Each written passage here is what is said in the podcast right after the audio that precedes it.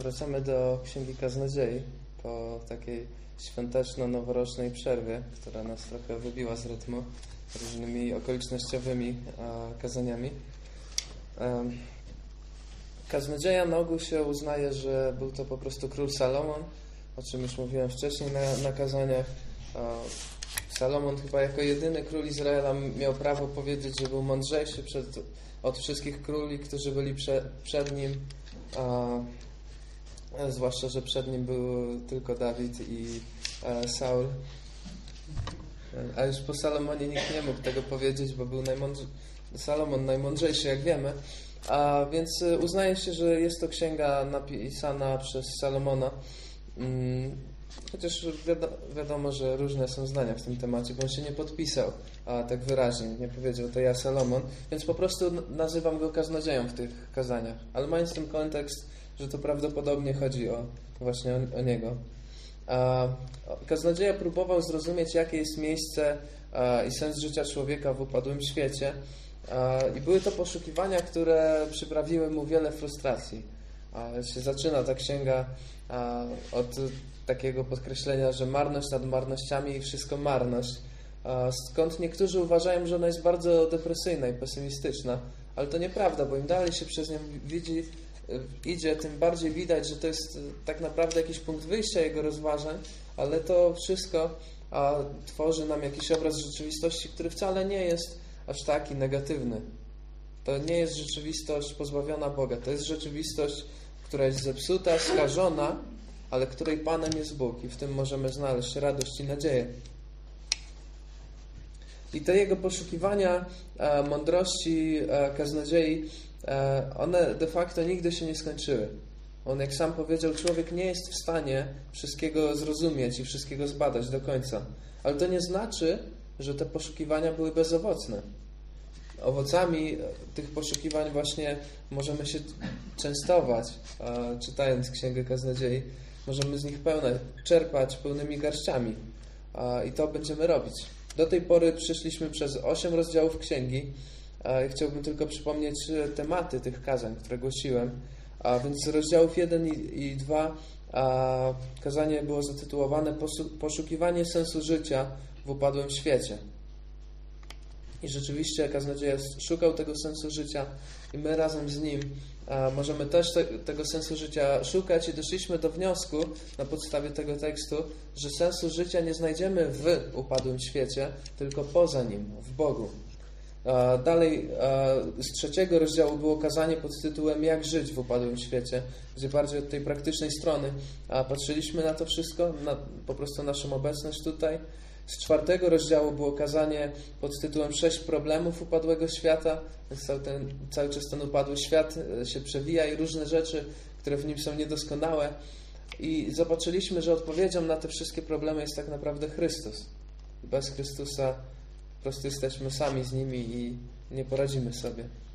A dalej było, jak radzić sobie z upadłym światem, potem między pobożnością a głupotą, gdzie właśnie widzimy, że kaznodzieja przeciwstawia a pobożność nie tylko bezbożności, a głupocie. Więc y, człowiek mądry to człowiek, który żyje z Bogiem. I dalej była pochwała mądrości z ósmego rozdziału, gdzie właśnie kaznodzieja zachęca nas do tego, żebyśmy byli po prostu mądrymi ludźmi. A dzisiejszy temat podzieliłem na dwie części.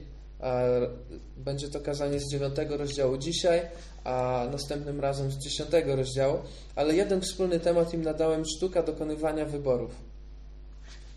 Więcej o tym powiem po przeczytaniu tekstu, ale generalnie zobaczymy, czego Księga Kaznodziei może nas nauczyć o dokonywaniu właściwych wyborów, o tym, jakie do, jak ich dokonywać i czego następnym razem może nas nauczyć o dokonywaniu niewłaściwych wyborów i o ich konsekwencjach.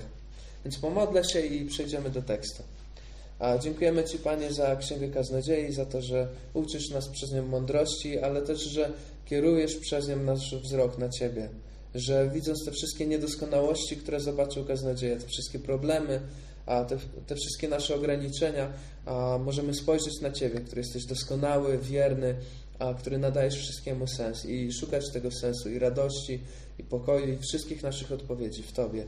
I bardzo Cię proszę, żebyś teraz przez to Twoje żywe słowo uczył nas dokonywania właściwych wyborów, tego jak, jak to robić.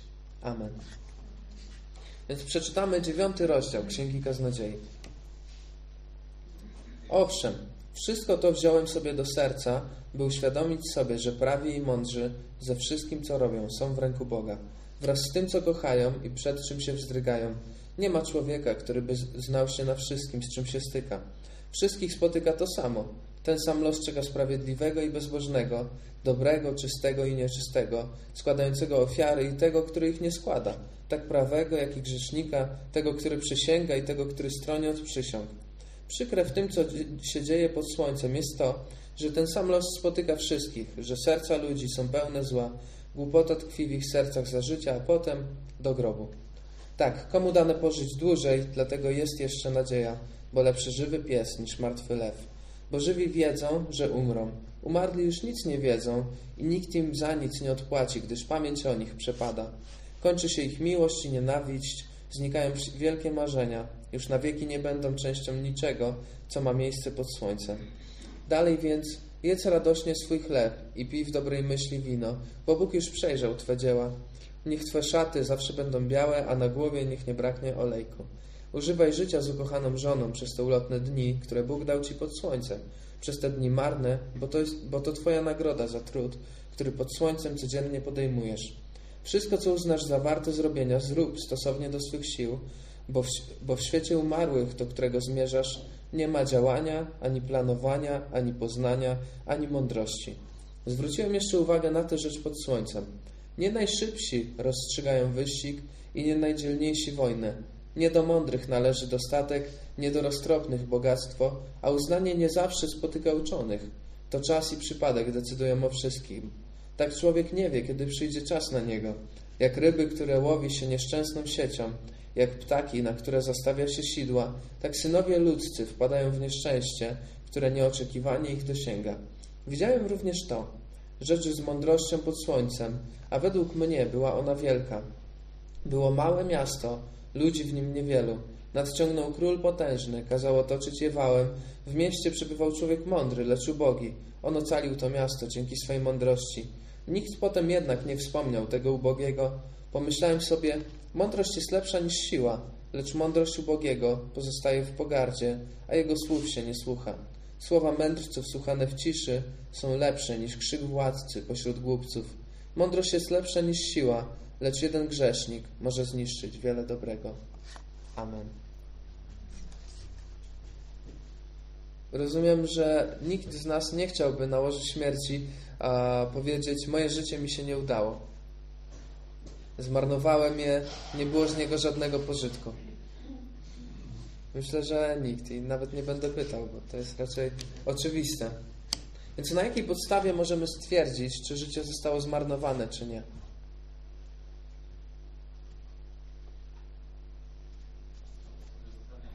Co po sobie zostawiamy?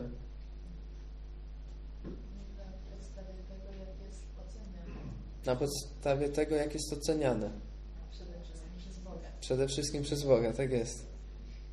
Mhm. Jeszcze jakieś pomysły? Mieliśmy upodobania. Jak, jakie mieliśmy upodobania? W czym? Okej. W, czym, w czym mieliśmy upodobania? Co nam sprawiało radość w tym życiu, a co nie? To właściwe też było. Mhm. Ale im dłużej byśmy się zastanawiali nad tym pytaniem, tym bardziej byśmy doszli do wniosku, że ktoś, ktoś musi decydować o tym, albo że są jakieś kryteria, na podstawie których to życie można ocenić, czy zostało zmarnowane, czy nie. I że te kryteria, no właśnie, pytanie, kto wyznacza te kryteria, albo co? Czy jest to świecka moralność, czy jest to jakiś konkretny światopogląd, czy jest to Bóg, który nas stworzył i jako osoby wierzące wiemy, że ta ostatnia odpowiedź jest prawdziwa, więc ostatecznie o tym, czy życie zostało zmarnowane, czy nie, możemy decydować na podstawie Słowa Bożego. A co może doprowadzić do tego, że zmarnujemy nasze życie? Odwrócenie się od Pana Boga. Nieposłuszeństwo, lenistwo. Nieposłuszeństwo, lenistwo, egoizm. Grze, grzeszne życie. Czy wszystko to są jakiegoś rodzaju decyzje? Mhm. No, no właśnie. Wszelkie nasze decyzje kształtują nasze życie i prowadzą je do jakiegoś punktu. One definiują na, nasz charakter, kształtują nas jako ludzi i też, no właśnie, kształtują to, gdzie, po prostu w jakim jesteśmy miejscu. Na przykład załóżmy, że mam problem z alkoholem i w świetle tego problemu decyduję, jak spędzę dzisiejszy wieczór. Czy na spotkaniu małżeńskim, na które serdecznie zapraszamy, czy, czy w pubie. Więc ileś niewłaściwych decyzji na, na tym polu i zamiast na spotkania małżeńskie będę musiał chodzić na spotkania anonimowych alkoholików. Więc nasze decyzje kształtują nasze życie. I oczywiście doświadczamy mnóstwa rzeczy, które są od nas niezależne, ale to, jak się do nich ustosunkujemy, też jest naszą decyzją. Na przykład, czy kolejna życiowa porażka zmotywuje mnie do tego, żeby skupić się na Bogu, czy żeby się na Niego obrazić? Albo czy przypiszę jakiś sukces sobie, czy uznam go za dowód działania Bożej łaski w moim życiu? To wszystko będzie mnie kształtować i to wszystko będzie kształtować moje życie, bo decyzje je kształtują. I mogą nas doprowadzić do punktu, w którym uznamy to życie za udane lub za zmarnowane. W dziewiątym rozdziale kaznodzieja uczy nas dokonywania wyborów, które ocalą nasze życie. I może to nie być widoczne od razu, ale im głębiej zanurzymy się w ten tekst, tym bardziej to widać. I z Bożą pomocą, badając ten tekst dzisiaj, będziemy się uczyć, a dokonywać właściwych wyborów. I podzieliłem ten rozdział na cztery rady, które właśnie nam w tym pomogą. Cztery rady kaznodziei a, prosto z tekstu. I pierwsza rada, a, albo pierwszy punkt, pamiętaj o śmierci. Mówią o tym wersety 1-6. Dziewiąty rozdział zaczyna się od stwierdzenia, że Bóg panuje nad wszystkim, co robimy i przeżywamy. Więc widzimy, że właśnie, że Bóg nad tym panuje i jest tak nawet wtedy, kiedy jesteśmy prawi i mądrzy. Więc, więc też wtedy, kiedy tacy nie jesteśmy. Bo życie każdego z nas, niezależnie od naszej duchowej kondycji, jest całkowicie zależne od Boga. Jeżeli uznamy Go za Boga, no to musi tak być. Od Niego jest Twój oddech, bicie serca, środki do życia, rodzina, talenty, wszystko, co masz. Tak więc z jednej strony jest Bóg, który ma kontrolę nad tym, co mamy i co nas spotyka, a co nie, a z drugiej strony jesteśmy my, którzy jesteśmy bardzo ograniczeni. Czytamy, że nie ma człowieka, który by znał się na wszystkim, z czym się styka. Więc nasza wiedza i umiejętności są niepełne i bez Bożej pomocy niczego nam nie gwarantują. Tutaj kaznodzieja zwraca uwagę na jedno z naszych największych ograniczeń. Wszyscy umrzemy. Czy jesteśmy sprawiedliwi, czy bezbożni? Czyści, czy nieczyści? Religijni, czy niereligijni? Przyzwoici, czy nieprzyzwoici? Wszyscy umrzemy. Chyba, że Chrystus zwróci, zanim to się stanie. Twoje pasmo życiowych wyborów zostanie kiedyś przerwane przez śmierć. W jakim stanie by wtedy nie było to Twoje życie, to ono się skończy w tym punkcie i już niczego w nim nie zmienisz. Niczego więcej nie dokonasz, niczego więcej nie naprawisz, niczego więcej nie spróbujesz. Kaznodzieja osobiście nie był zachwycony tym stanem. Nie, nie, podobało mu się, nie podobało mu się to. Najpierw pełne grzechów życie, a potem, czy tych grzechów było mniej czy więcej, śmierć. A kiedy kończy się życie, kończy się nadzieja na zmiany. Ktoś, kto żyje, może jeszcze próbować wszystkiego naprawić. Może próbować zna znaleźć swoją radość i nadzieję, a przede wszystkim zbawienie w Bogu. Ale kiedy kończy się życie, to już jest już na to za późno. Dlatego kaznodzieja wspomniał, że lepszy żywy pies niż martwy lew. Martwy lew już nic więcej nie wyciągnie ze swojego życia. Dla żywego psa wciąż jest jeszcze nadzieja. I tutaj dochodzimy do dość kontrowersyjnych słów, którzy, które niektórzy wyrywają z kontekstu całej Biblii, żeby uzasadnić, że nie ma czegoś takiego jak życie po śmierci, a zwłaszcza, że nie ma czegoś takiego jak piekło. Bo żywi wiedzą, że umrą. Umarli już nic nie wiedzą i nikt im za nic nie odpłaci, gdyż pamięć o nich przypada. Kończy się ich miłość i nienawiść, znikają wszelkie wielkie marzenia, już na wieki nie będą częścią niczego, co ma miejsce pod słońcem. Wyrywa się ten fragment z kontekstu i mówi, no nie ma piekła. Umarli nic nie wiedzą, nic nie czują, więc nie egzystują. Ale jeżeli byłby to jedyny fragment w Biblii, który odnosi się do losu człowieka po śmierci, to ten argument byłby bardzo przekonywujący. Jednak jak wiemy, Biblię najlepiej badać przy pomocy Biblii. Jeżeli jeden fragment mówi o czymś w sposób dla nas niezrozumiały, to powinniśmy sprawdzić pozostałe fragmenty, które wypowiadają się na ten temat. I w tym przypadku będzie to na przykład fragment z Księgi Objawienia, 14 rozdział, wersety 9 do 11, który przeczytam. Trzeci zaś anioł szedł za nimi i wołał, kto kłania się bestii i jej podobiznie oraz przyjmie znamię na swoje czoło lub rękę, ten będzie pił wino Bożego wzburzenia, gotowe i nierozcieńczone z kielicha jego gniewu. Będzie on dręczony w ogniu i siarce w obliczu świętych aniołów i w obliczu baranka. Dym męki takich osób wznosić się będzie na wieki. Ci, którzy kłaniają się bestii i jej podobiznie, ci, którzy przyjmują znamię jej imienia, nie zaznają wytchnienia za dnia ani w nocy. Więc nie wchodząc zbyt głęboko w naukę o czasach ostatecznych, zwróćmy uwagę na jeden prosty fakt, o którym mówi ten fragment. Ci, którzy zbuntowali się przeciwko Bogu, składając pokłon bestii, będą na wieki dręczeni w ogniu i siarce. A to znaczy, że ich egzystencja nie skończy się w momencie ich śmierci, czy w momencie wrzucenia ich do ognia i siarki. Ona będzie trwała. Niebo i piekło są realne i nasze dusze rzeczywiście trafią do jednego z tych dwóch miejsc, w pełni świadome, że tam właśnie się znajdują. Dlaczego więc kaznodzieja zdaje się twierdzić coś innego? Jak to wyjaśnimy? Dlatego, że opisuje ten fakt z perspektywy upadłego świata. Osoba, która umrze, nigdy już w tym świecie niczego nie doświadczy. Na zawsze przestanie być jego częścią. Nie uczestniczy już w tym, co się tutaj dzieje, nie doświadcza tego, co, co się tutaj doświadcza, nie ma już możliwości zrealizowania tu swoich marzeń. Nie ma już znaczenia, kogo ta osoba kochała, a kogo nienawidziła. To wszystko zostaje ucięte.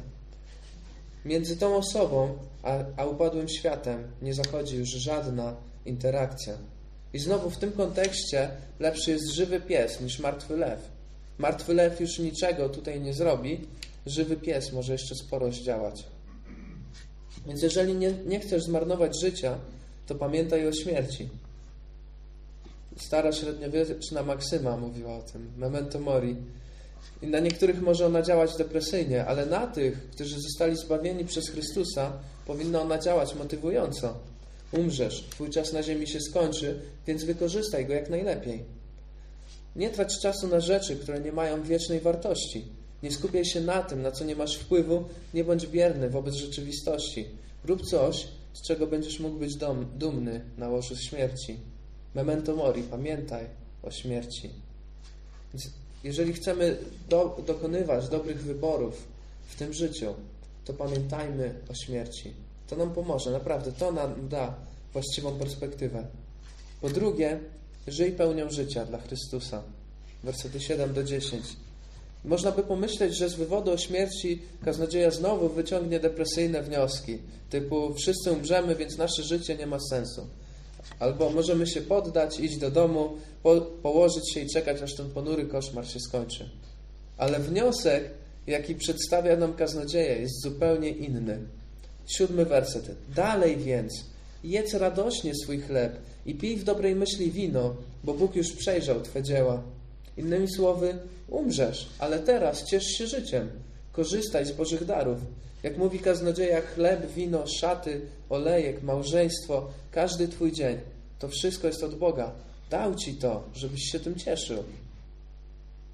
I oczywiście jest różnica między korzystaniem z tych rzeczy, a nadużywaniem ich. Ale jeżeli w tym wszystkim przepełnia nas wdzięczność, nie pobudza nas to do grzechu i nie odciąga nas od Boga, to jest to coś dobrego. Jest to coś, czym możemy chwalić Boga, naszą zwykłą codziennością, naszą zwykłą, nawet nazwijmy to konsumpcją. Więc wcale nie musimy być ascetami. Możemy, a nawet mamy cieszyć się życiem. Mamy brać z niego to, co dobre i satysfakcjonujące. Przecież Bóg to stworzył i stworzył to dla nas. Nie bójmy się więc życia pełnią życia. Nie bójmy się słuchać muzyki, nie bójmy się delektować jedzeniem, nie bójmy się odpoczywać czy podróżować, nie bójmy się przyjaźnić i zakładać rodzin. To wszystko jest dla nas i mamy się tym cieszyć. Oczywiście o ile tego nie nadużywamy, o ile to nie wypiera Boga z naszego życia. Jak mówią przypowieści Salomona 25:16, znalazłeś miód, jedz tyle ile trzeba, żebyś się nim nie przejadł i nie zwymiotował. Prosta prawda, biblijna. W dziesiątym wersecie kaznodzieja mówi nam, żebyśmy zrobili wszystko, co uznamy za warte zrobienia. Czyli nie tylko mamy pasywnie korzystać z tego, co dostaliśmy od Boga, ale też mamy aktywnie kształtować naszą rzeczywistość. Mamy nie tylko być konsumentami Bożych darów, ale inicjatorami, którzy robią to, co widzą, że jest do zrobienia, którzy zmieniają świat dla Chrystusa. Można to zastosować zarówno do świeckiej dziedziny, gdzie bycie chrześcijaninem motywuje e, mnie do tego, żeby chwalić Boga przez moją pracę i przedsięwzięcia, jak i można to zastosować bezpośrednio do służby Kościoła, gdzie dokonujemy różnych przedsięwzięć po to, żeby Królestwo Boże mogło się rozszerzać i umacniać na tym świecie. Cokolwiek uznamy za warte zrobienia, zróbmy to. Nie bądźmy bierni, nie bądźmy pasywni. W każdym przypadku możemy przypomnieć sobie słowa wielkiego misjonarza Williama Careya, który powiedział: Oczekuj wielkich rzeczy od Boga, czyń wielkie rzeczy dla Boga. Nie bądź bierny, działaj. Ciesz się tym, co dostałeś, korzystaj z tego, ale też używaj tego, żeby zmieniać świat na lepsze. Pamiętaj o tym, a ukierunkuje to Twoje życiowe wybory. Więc to było po drugie. Po trzecie, pamiętaj, jak wiele nie zależy od Ciebie. Wersety 11-12. Więc kolejna rzecz, jaką zauważa kaznodzieja, jest taka, że wcale nie jest tak, że najlepsi odnoszą największe sukcesy. Nie zawsze najszybsi wygrywają wyścigi, a najdzielniejsi wygrywają wojny. Na rezultat wpływa wiele czynników, na które nie mamy wpływu. Także czas i przypadek decydują o wszystkim, jak napisał kaznodzieja, ale wiemy, kto rządzi czasem i przypadkiem. Tak jak nie mamy władzy nad rezultatami naszych starań, tak nie mamy władzy nad długością naszego życia. Nie mamy żadnej mocy, żeby zadecydować, czy będziemy żyli 30 lat, czy 120. Możemy podejmować różne decyzje, które być może wpłyną na długość naszego życia, ale znowu to, jakie będą ich rezultaty, jest to o wiele bardziej w Bożym ręku niż w naszym. Inne fragmenty Słowa Bożego doskonale to potwierdzają. Na przykład w Ewangelii Mateusza 10, 29 do 31 czytamy Czyż nie sprzedają za grosz dwóch rubli? A jednak ani jeden z nich nie spadnie na ziemię bez woli Ojca Waszego. Nawet Wasze włosy na głowie, wszystkie są policzone. Nie bójcie się, jesteście więcej warci niż wiele wróbli. Więc Bóg kontroluje wszystko, co istnieje. To On decyduje, jak długo będziesz żył, jakie będą rezultaty Twoich działań, co spotka Cię po drodze, co Cię nie spotka. I On nie jest nam obojętny. Albo my nie jesteśmy mu obojętni. Interesują go nawet ptaki i nawet włosy na naszej głowie, a co dopiero my sami. Jeżeli więc chcesz dokonywać dobrych, mądrych wyborów, które ocalą Twoje życie przed zmarnowaniem, to dokonuj ich pamiętając, że wszystko, absolutnie wszystko jest pod Bożą, a nie Twoją kontrolą. Innymi słowy, pamiętaj, jak wiele nie zależy od Ciebie. W praktyce będzie to oznaczać pokorę, która wynika ze świadomości, że sukces zależy od Boga, posłuszeństwo, bo będę gotów wybierać to, co podoba się Bogu, a nie to, co wydaje się być łatwiejsze i bardziej korzystne w danym momencie. I będzie to oznaczać szukanie tego, co ma wartość w Bożych oczach, czyli zmianę priorytetów, a nie tego, do czego ciągną nas nasze oczy. A wszystkie te rzeczy podobają się Bogu i otwierają nasze życie na Jego błogosławieństwa. Jak czytamy w liście Jakuba 4,6, Bóg stawia opór zarozumiałym, ale pokornym, udziela łaski.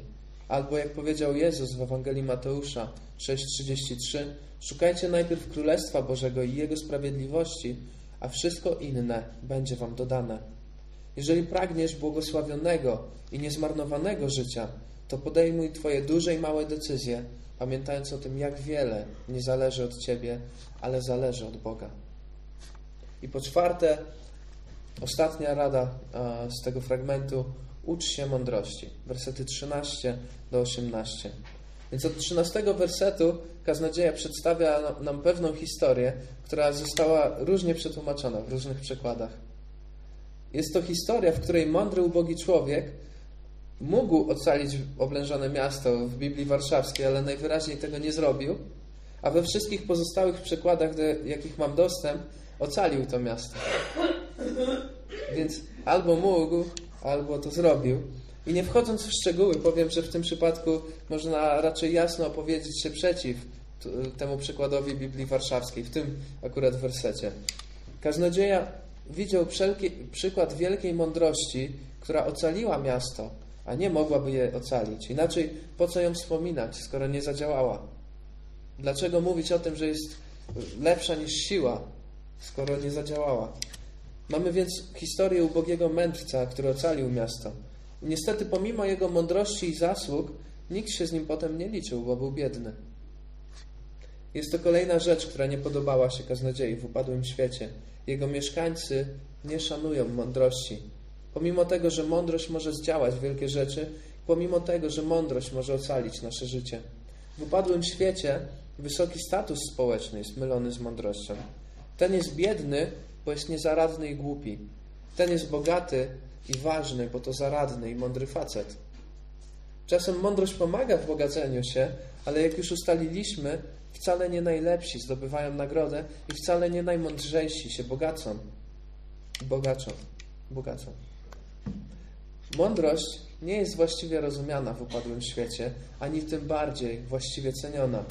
Biblia mówi o mądrości tego świata, którą są różne filozofie, ideologie i poglądy, i które w jakimś stopniu na ogół sprzeciwiają się Bogu, i mówi o mądrości Bożej, która zawiera w sobie prawdziwy obraz Boga i, i tego świata oraz uczy nas postępowania według Bożych zasad. I tej drugiej szukamy. Tą drugą powinniśmy cenić. Gdzie możemy ją znaleźć? W Słowie Bożym, w modlitwie i w Kościele, czyli wszędzie tam, gdzie Bóg w jakiś sposób do nas przemawia. Powinniśmy starać się stawać mądrymi ludźmi. To wymaga wysiłku, ale jest więcej warte niż wszystkie skarby tego świata.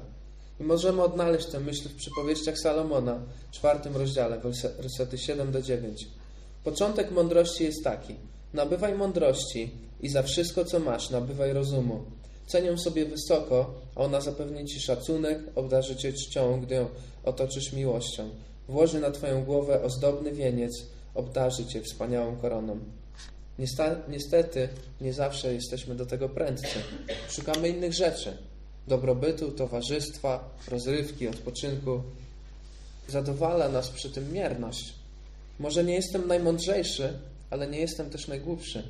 Jest dobrze tak, jak jest. Po co się starać? Nie bądźmy tacy. Inwestujmy nasz czas i energię w to, żeby stawać się mądrzejszymi. Studiujmy Biblię, czytajmy dobre chrześcijańskie książki, uczestniczmy w grupach biblijnych, wykładach czy warsztatach, które się okazyjnie odbywają. Mamy całe multum możliwości do tego, żeby się rozwijać. Spotykajmy się z mądrymi ludźmi i uczmy się od nich. Dzielmy się też tym, co wiemy, bo to też rozwija. Szukajmy okazji, żeby służyć i używać, stosować naszą mądrość czy wiedzę w praktyce. A kiedy widzimy, że czegoś nie wiemy albo nie rozumiemy, to nie zakupujmy tego, tylko szukajmy na to odpowiedzi. Tu i teraz podejmij decyzję, że zrobisz wszystko, co w Twojej mocy, żeby stać się mądrzejszym człowiekiem i że nie zaniedbasz tej praktyki do końca życia, a ta decyzja bardzo pomoże Ci we wszelkich innych decyzjach. Ona Cię ukształtuje jako człowieka i sprawi, że będziesz dokonywać dobrych, mądrych, podobających się Bogu wyborów. Więc podsumowując, cztery rady, które uczą nas dokonywać właściwych wyborów. Pamiętaj o śmierci, żyj pełnią życia dla Chrystusa, pamiętaj, jak wiele nie zależy od Ciebie i ucz się mądrości. Ale niestety te rady nie pomogą Ci, jeżeli nie żyjesz z Chrystusem. Biblia uczy, że każdy człowiek trwa w buncie przeciwko Bogu. Nazywamy to grzechem i czytamy, że Bożą karą za grzech jest wieczne potępienie w piekle. Nawet mimo najlepszych chęci nie jesteśmy w stanie przestać grzeszyć, ani tym bardziej się za nasze grzechy zrewanżować Bogu. Dlatego też Bóg, który jest sprawiedliwy, ale i kochający, postanowił posłać na świat swojego ukochanego Syna, żeby umarł na krzyżu, biorąc w ten sposób na siebie winy każdego, kto mu zaufa. Jeżeli więc zaufasz Chrystusowi, to będziesz zbawiony, a te rady będą miały ogromne zastosowanie w Twoim życiu. Jeżeli jednak to się nie stanie, to jak masz się uczyć mądrości od Boga, któremu jesteś nieposłuszny? Jak masz dalej żyć ze świadomością, że ze wszystkim, co zrobisz, jesteś zdany na łaskę i niełaskę Boga, wobec którego jesteś buntownikiem? Jak masz żyć pełnią życia dla Chrystusa, który złożył swoje życie w ofierze, której nie przyjąłeś? I po co ci pamiętać o śmierci, w świetle której tw wszystkie twoje dotychczasowe zabiegi będą bez znaczenia, a tym bardziej cię od niej nie ocalą? Jest tylko jedna droga do ocalenia i niezmarnowania Twojego życia. I tą drogą jest oddanie się Chrystusowi i zaufanie, że oczyści Cię z win swoją własną krwią, przelaną na krzyżu za grzechy świata. Nie ma lepszego i bardziej racjonalnego wyboru, jaki mógłbyś podjąć w całym swoim życiu. Zakończę modlitwą. Panie, bardzo Cię prosimy, żebyś uczył nas dokonywać właściwych wyborów, żebyś cały czas też pomógł nam pamiętać o tym, że jesteśmy tak naprawdę w Twoim ręku i że potrzebujemy Ciebie we wszystkim, co robimy, w każdym aspekcie naszego życia i że gdziekolwiek i w czymkolwiek postawimy na Ciebie, tak naprawdę wygramy.